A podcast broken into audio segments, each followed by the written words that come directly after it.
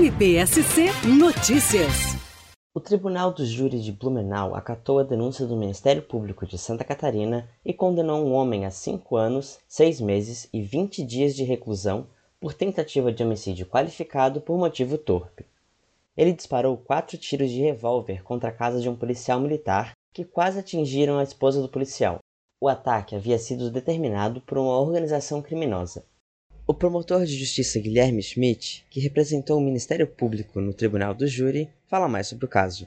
O fato lamentavelmente aconteceu em 2014, foi no mês de outubro, na época que ocorreu alguns atentados a instituições de segurança pública, eh, agentes prisionais, eh, policiais, militares. E esse foi um desses atentados que ocorreu aqui em Blumenau.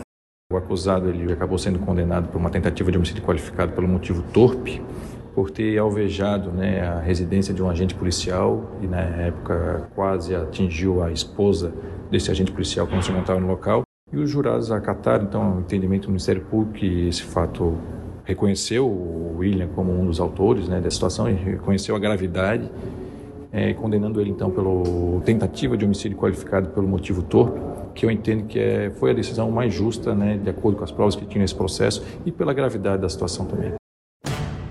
MPSC Notícias. Com informações do Ministério Público de Santa Catarina.